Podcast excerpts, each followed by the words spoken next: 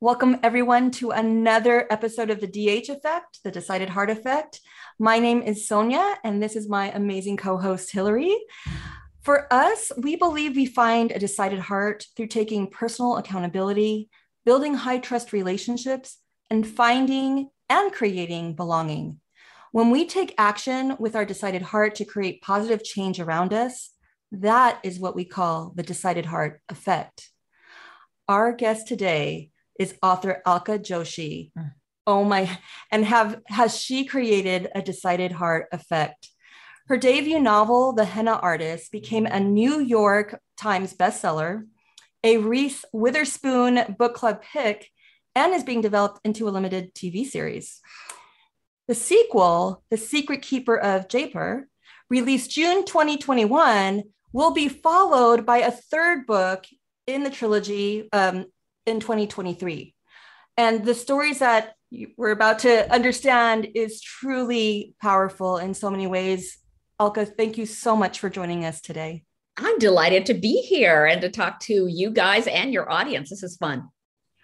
We are so we we actually had a blast before we even started. I feel like we've already had some really fun conversations, but we always start by asking our guests really about their decided heart moments, what brought them to where they are now. And something really fun and unique with you is you really credit your mom for being where you are today. Tell us about how you got to be this amazing author and that that journey. When I was in my 50s, I was traveling a lot with my mother to India uh, we had a condo there that we could always stay in. And mom was getting a little nostalgic. She wanted to visit friends and family. And Jaipur is where a lot of our uh, extended family still lives. So that's where she wanted to go. She wanted to taste the fruit that she can never get in the United States. She wanted to connect with um, a friend of hers from high school, uh, whom she had really adored, and she just wanted to touch base with her again. Uh, there were so many things about her life that I was learning during these trips. And I think I had this kind of aha moment where I realized mom has had such a different life than I have had. Now, this wasn't a new revelation for me, but it was new in a different kind of way because I had always thought, uh, and I always always said to my mother, "Mom, why don't you try being selfish for a change? Why don't you go after what you want in your life? Why don't you um, speak up for yourself when dad is uh, telling you, we're going to do it this way, my way or the highway? You know, why don't you speak up for yourself? I would actually get upset with her because I would think, Mom, you raised me to be this way. Why are you so different? And uh, when we went to India, I could see why the pressure to be uh, more of a conventionally raised Indian woman was so great on her. There is so much familial pressure, there's so much societal pressure. And so she couldn't allow herself to be the woman that she made sure I could be the independent woman, the woman who could think for herself, the woman who could say, No, I don't want to do that. No, I don't want to marry this person. No, I don't want to uh, have this kind of life. I want this other kind of life. Uh, so I think she, uh, in a way, raised me to always have this voice. So I thought, Oh my gosh, my mom has sacrificed so much to be this, uh, to let me be this person and I think the reason that she didn't fight my dad about all the things she might have wanted in her life was because the less uh, stress they had in their relationship, the more she could ask for her children. And uh, I just realized, oh my gosh, you know, I have so much to thank her for. That is real selflessness. What she did was real selflessness. And so um, I thought, what if I create a character uh, that gets to live the life my mother never got to live? Because I can't go back and change her life. But what if I can do that in fiction? So that's where Lakshmi was born in my imagination. And I thought, I need to give Lakshmi some career, something that she can take outside of her marriage where she can earn her own living. And so she, Lakshmi deserts her marriage after only two years. She goes off on her own and she takes the skill with her that she has learned from her mother in law about herbal healing. And then she takes all of that knowledge uh, to the courtesans of Agra, and the courtesans teach her uh, the art of henna. And then she can use both of those skills in Jaipur to create another entirely different life for herself. So you see, it, it was sort of my way of giving my mother a life that she didn't get to have. And, um, you know, it was so much fun to sort of imagine what my mother would have been like in 1955. I, I almost feel like I want to sob. I know, There's me so too. much Like, emotion. I know. I have I have goosebumps. and I think about about both your your mother and yourself Mhm. and sorry this courage I, I think about your mother and her courage Yeah. to say it's i will endure that i will keep this on so i can have that space that emotional energy to really fuel the, chil- the, the, the, the things that i want my daughter to have Yeah. and I wonder about I wonder about her what her observations were as she was watching you fight. And I don't even know if she was. This is now my imagination taking over. Like, and then Alka flew. Yes. Tell me- I'll me tell you. Yeah. So mom, mom was always pushing me in these uh, directions that I just thought were so um I just thought they were so out there because I was this combination of East and West, where I was still, you know, in America, coming here at the age of nine. I had been raised to be this very docile Indian girl. Uh, but then as we got here, and my mother saw how much um, uh, independence women and children had in America, she thought I could raise my daughter so differently. So then she started pushing me to be more of this independent spirit. And I actually did revolt in a way because I, I thought, you know, mom is trying to live her life through me. I don't think that's exactly what she was doing. But um, for example, when we, um, when I lamented that, you know, I never got invited to dances, I was always the wallflower. If I did go to a school dance, nobody would ever ask me. Um, she said, honey, let's go to Merle Norman Cosmetics where they teach you how to put makeup on. She had never put a stitch of makeup on, so she didn't know how. So she said, I will find somebody to help you do that. And uh, so she, you know, she sort of like had somebody else teach me how to put makeup on. And I remember thinking, I don't want all this makeup. I mean, this makes me feel, I don't know, like a whole different person. I don't like this. And I don't know why my mom's pushing me. But now I understand, you know, in retrospect, I could understand exactly what she was doing, trying to make life easier for me in this new environment, in this American environment. Another thing was that we went to uh, Lord and Taylor, uh, which is this big department store, to look for, um, a party dress for me because I finally did get invited to a, a, party. And so as we went through Lord and Taylor, I'm looking for the most conservative dress I can get. And my mother is looking at this halter top dress with like this these little ties in the front, you know, uh, so a little bit of my midriff could show. And I was a skinny girl, so like I had no boobs, I had no, you know, like like I think she was just thinking this is going to look great on Alka. It'll make it look like she has boobs when she does it. and and I remember thinking, why does she want me to dress like a skanky girl? Why does she want me to do this? But really, all she was trying to do was say, honey, go out there, be the best you can be, show off all of your assets. It doesn't matter what they are. Just, just be proud of who you are, what you look like. Because my mom was always proud of who she was and what she looked like. Uh, when we were um, like, you know, uh, it, when she was in her 70s, uh, there was this uh, advertising call for models, for mother and daughter models. And I said, Mom, does this seem like something you want to do? She said, Absolutely, let's go. so she and I went to this thing. And, um, you know, after we were done with our shoot, my mother raises her pant leg and says to the photographer, this really famous photographer, she says to him, She goes, Look at these legs. Do they look like the legs of a 70 year old?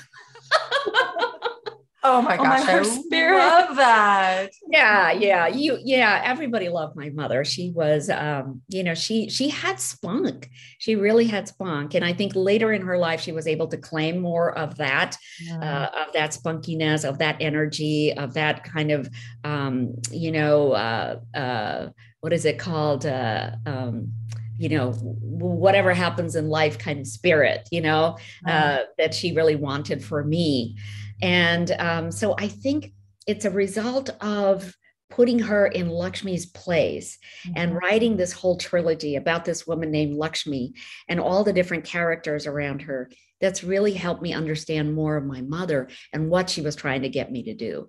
Mm-hmm. You know, it's it's it's kind of surprising that it took uh, writing these stories, having my mother pass for me to really fully understand exactly what she was trying to teach me, what she was trying to inculcate in me.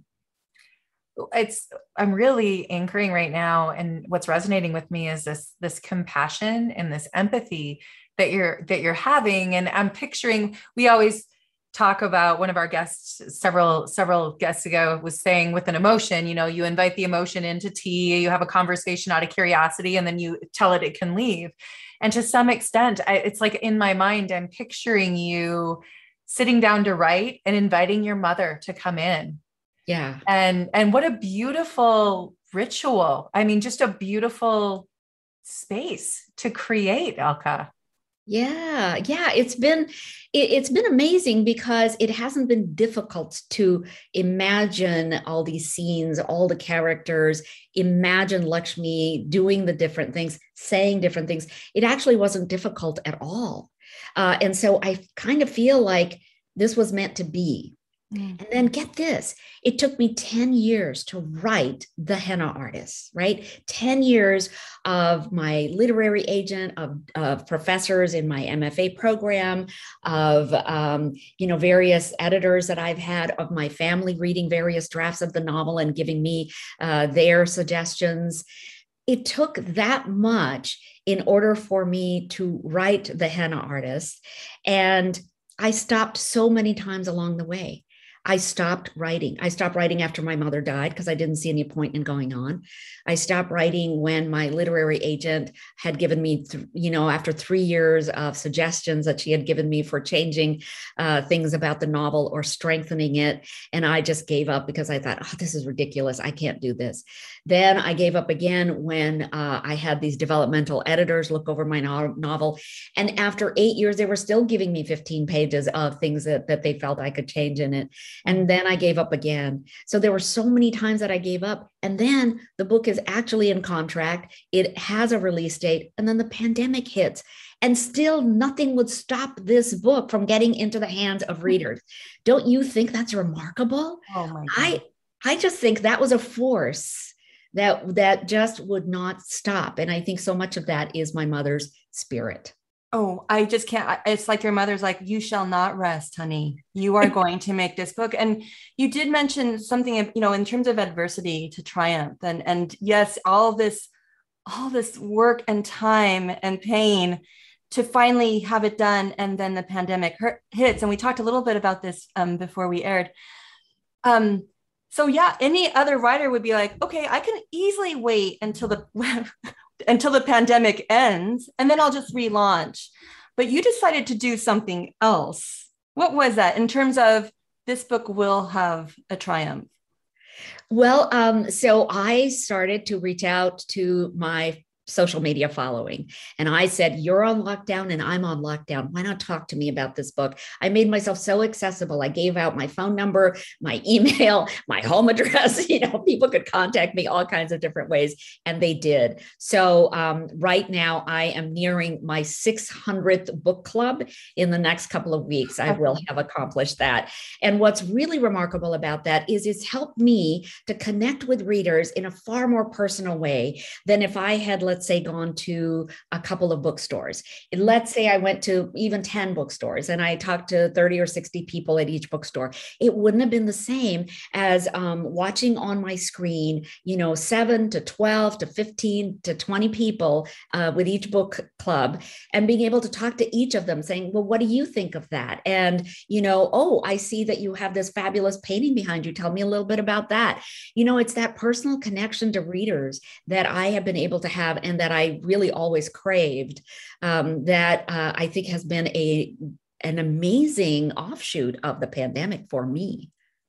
Well, it really is. We we really are, believe in belonging, right? Because that is where that oxytocin, that serotonin, the serotonin, the things that make us happy, they come from that sense of belonging. Mm-hmm. And to some degree, not to some degree, very much so, your book and yourself, you become this catalyst for belonging, right? You've you've read this, you experience it, and not only that, yes, you are looking at your mother's journey and what it could have been, but really there is somewhat of a cultural revolution that that is going on we are we're experiencing it we're in the messy middle of mm-hmm. elevating what it does mean to claim our our power as women and you've had a lot of experience not just in the book and writing it but also when you personally. put your book out personally and then even putting your book out um, I know Sonia was really excited. You go ahead and take over and ask this question. Well, I just, you know, um, what I've discovered is when you you had the the phone call, the phone call of congratulations, Alka, your book is going to be considered in the historical fiction category, and you admitted like, oh, really, because that's where all the romance novelists are, and yes. you didn't consider that. Um, and then you you talked about what happened after you received that phone call. What what what did happen? You know, I just thought I just thought, oh no, I don't want to be in this historical fiction category. But then I realized that in a way, it allows me a platform to talk about women in a certain era and to actually uh, correct the misperceptions about how women were living and thinking during that time, and also how Indians were living and thinking during that time. Um, I think that there's so much misperception in the world about uh, the country of India uh, what happened post partition, what happened pre partition, uh, how women were perceived, how they were living.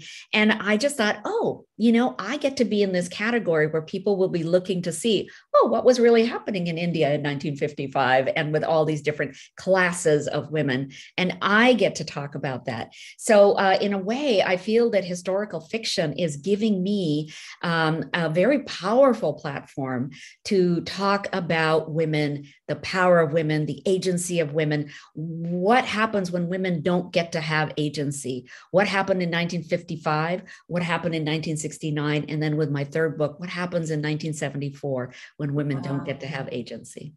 And I, I just have to make this quote as well. You, in, in response to that, you said um, that the genre romance novels, like m- many of them were female authors, was to correct history by including the voices of women to include half the population that might have been left out in historical documentation. Historical novelists are completing uh, history, making history whole. When I read, and I still, I read that out loud, I hear that out loud, and I think, yes, where where was the where is the other population? And for you to take ownership of that sort of responsibility, like my books do that. It will make history more whole, understanding in the present as well. I just, I just, I'm so grateful that you you took that stance. Well, you know, and and here is uh, sort of an offshoot of that. Uh, I've had book clubs where people have said to me, "How did you come up with this woman Lakshmi who is doing these um, unconventional things in 1955?" I said, "What makes you think women like this did not exist?" Mm-hmm. You know why? Because you've never read about them before. Because history did leave out their narratives. Mm-hmm. Because uh, most of history has been written by men. And mm-hmm. most of history, then, if it's written by men, will focus on the things that men are interested in wars, where male generals have led all of these wars. They're interested in politics, where the majority of politicians are male.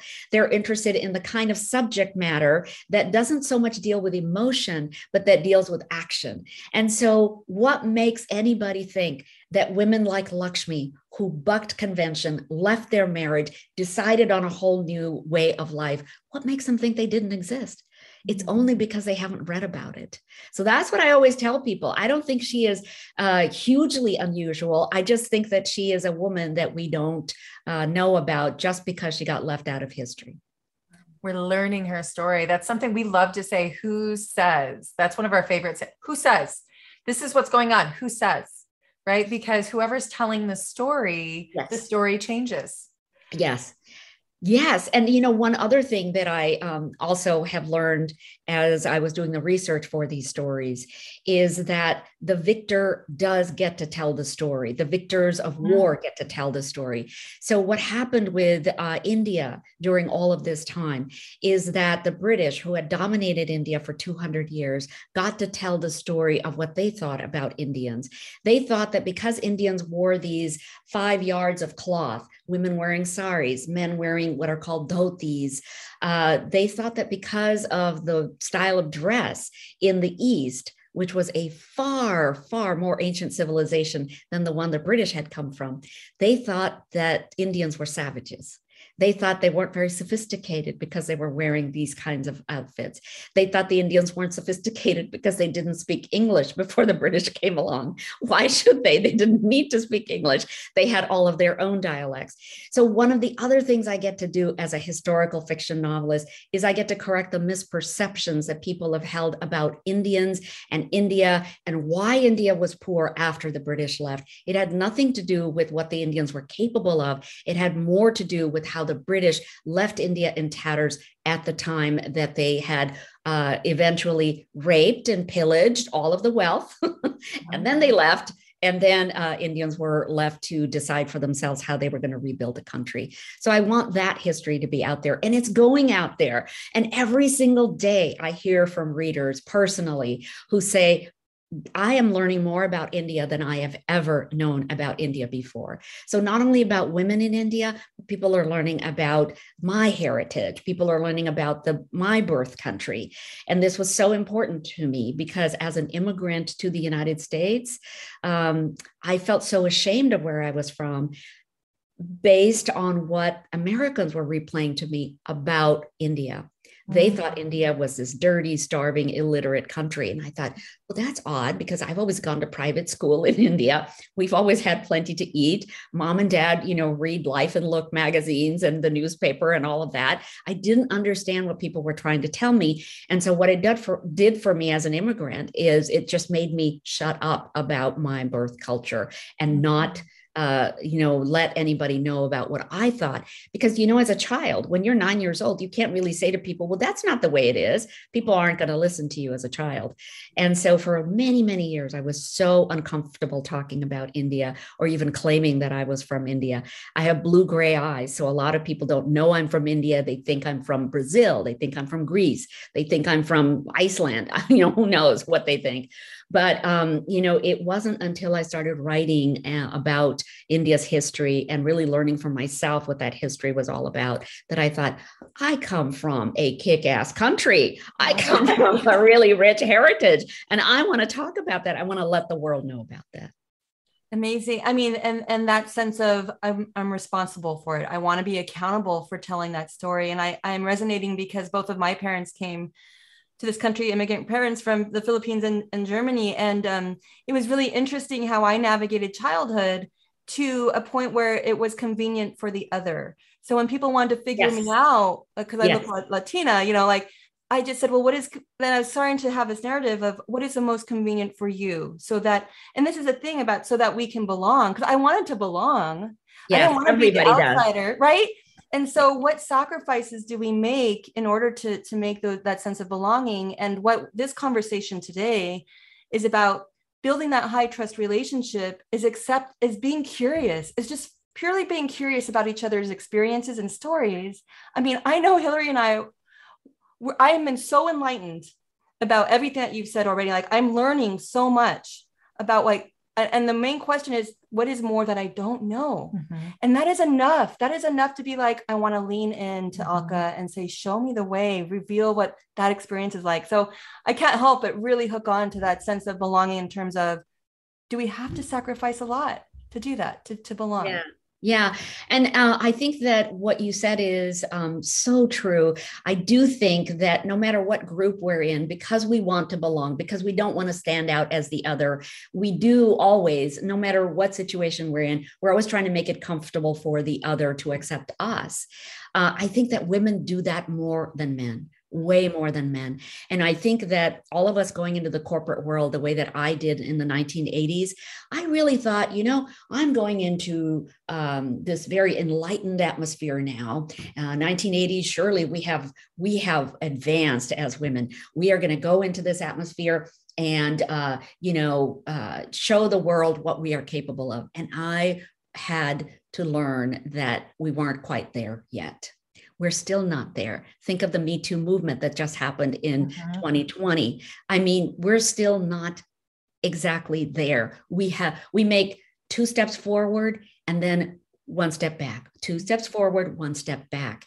And that is something that I've had to learn as a woman. And I've been really frustrated by it. And I have had arguments with my bosses about why aren't I earning the same money as the guy in the office next to me? Why aren't you giving me the juicy projects that you're giving all these other guys?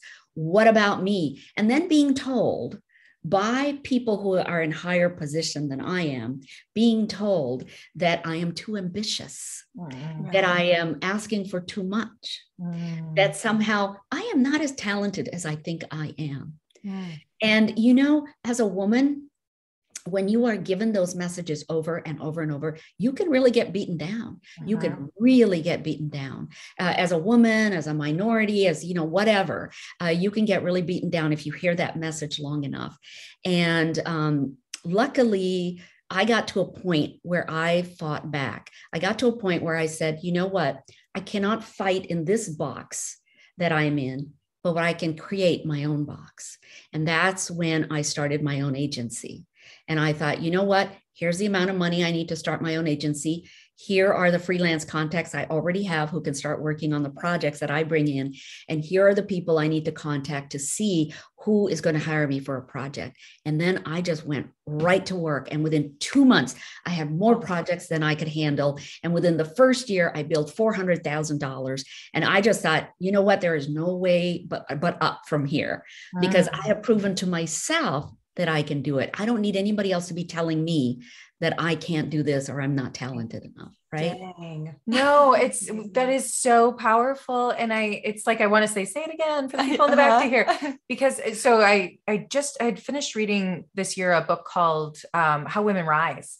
And what's so interesting about listening to you and where my mind is going with it is so many of us wait for permission. Yes. Permission. Like, oh can i take up a little bit more space yes oh can i have the and the thing is is we have two responsibilities if you are in a position of power you need to make space yeah. But as women, we need to take up and own our mm-hmm. space. We need yes. to say, we need to not shrink and be like, oh, yeah. let me make more room and make it all come. We need to say, here's where I stand. Here's who I am. Here's what I deserve. Here's my, I'm going to hold and embrace these talents and stay firm with. And that's why we need each other though, is yes. because we need to, we need to have the support mm-hmm. and to yeah. hold on. I mean, we do that in our business together. She'll look at me and she's like, add another zero to that to that figure that you just quoted yes. because that's re- right? Yes exactly and that's what i had to do.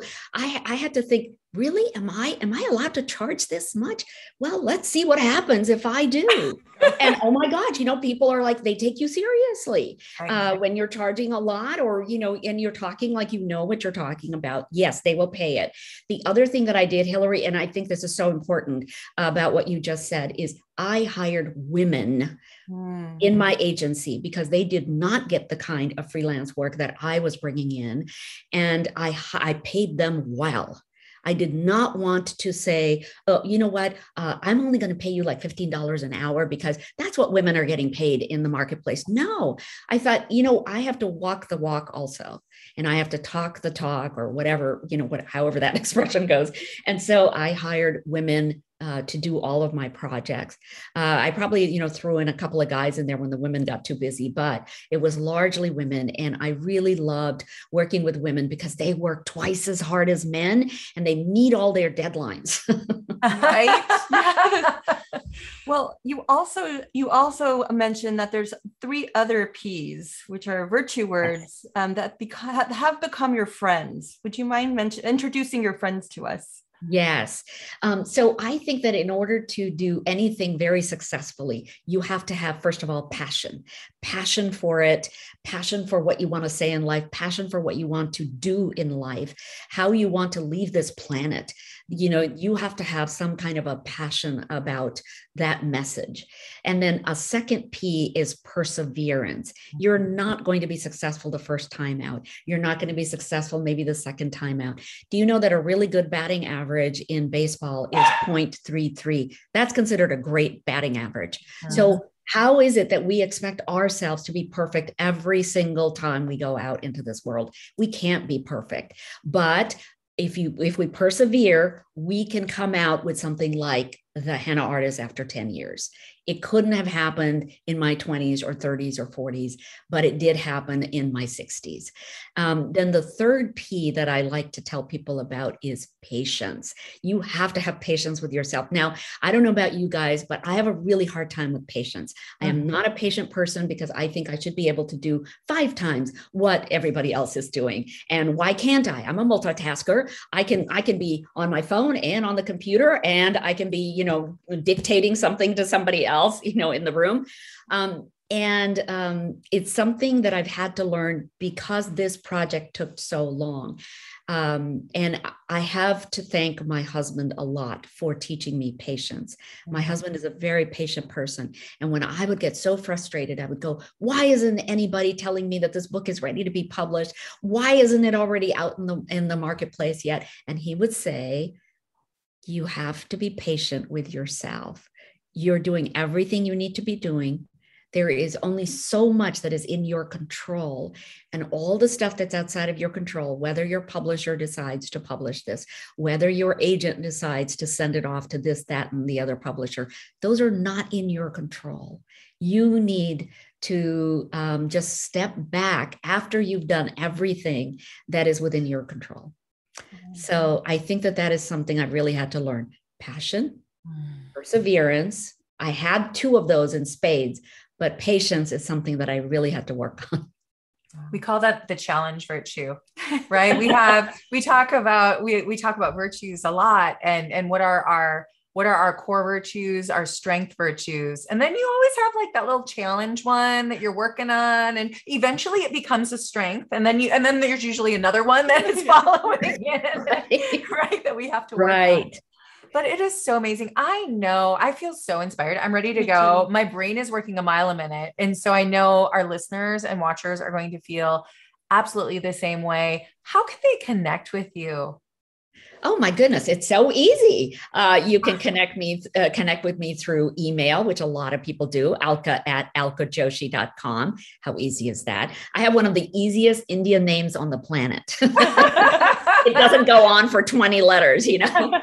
Um, and then, of course, you can contact me through my website, alkajoshi.com, uh, where there's also my email. Uh, and of course, you can contact me on Instagram, which I absolutely love because it's so visual. I write visually, I experience the world visually. And so um, I love Instagram because it's so visual. I get to post pictures of my mother, I get to post pictures about food and about different events that are coming up. And so you can always uh, stay in touch with me that way. Um, one one of the um, one of the most beautiful things that I think has come from Instagram are friends, which I, you know, that's that's like an added bonus I hadn't even thought about. People who have connected with me on such a deep level that I feel like I will always be friends with them now. So true. Yeah. I have to say, you know, that this tool of technology, you can still show up authentically.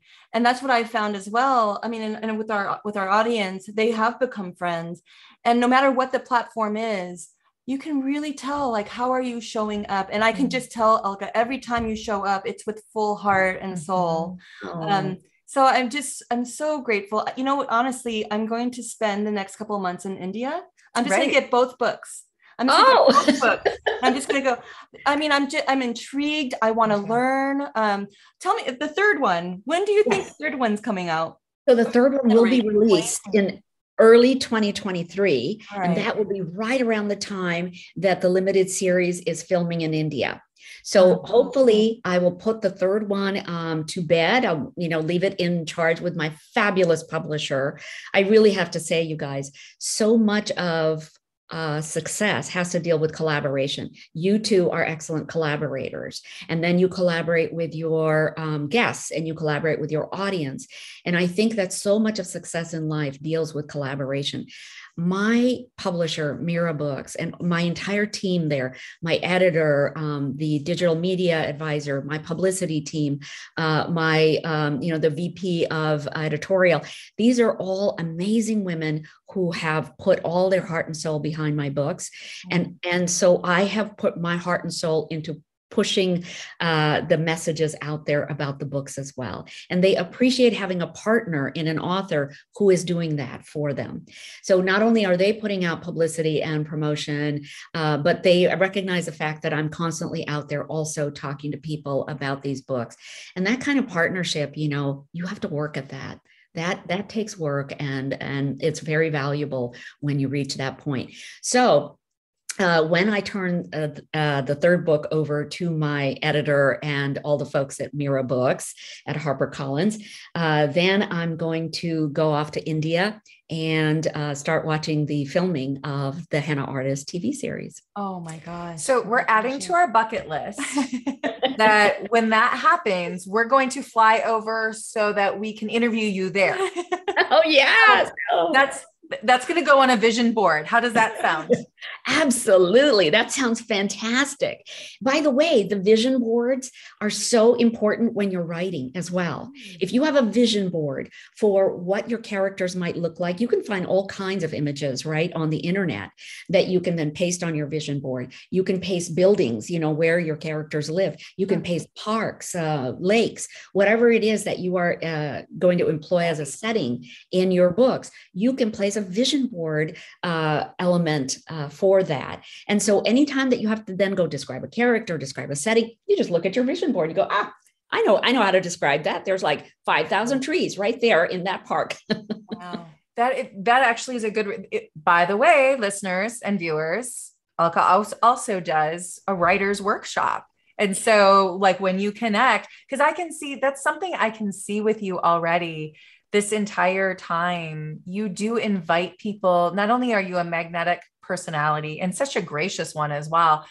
But you are so able to I, I can see everything you're talking about. You really mm-hmm. are. You paint the picture with everything that you say. And it's just been this has been like the fastest uh, time ever. I would love to just have you in our world all the time but unfortunately we can't. But thank you so much for joining us and giving us this precious precious time of yours.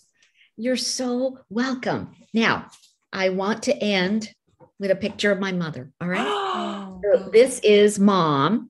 And she oh is she is 19 years old. Uh, I think she's just had her first child. So wow, you model is not. Oh, but you know, her eyes, I mean, there's yeah. just there's power in her eyes. Right. Mm-hmm. One time uh, she and I were in Amsterdam. This is like, you know, years ago, like when I was in my 30s or something. We were in Amsterdam and this man stopped on the street and he and he said to my mother, Can I take a photograph of you? Because your eyes are so luminous. Uh. but there's a there's a pre there, you know, that there's a determination that this would like a will, a willingness yeah. that this yeah. will happen. Um, yeah. That's beautiful. Thank you so much for sharing. Thank her. you for sharing that. Thank you for sharing her. Thank you for sharing you. And thank you to the listeners for joining us again at the DH Effect. We hope you found something to inspire you. I know you did. We found a million things. How could you not? And that you take action in your life. So, again, don't forget, listeners and viewers out there, to subscribe. Make sure not to uh, just to us, but go and check in on Alka as well, oh right?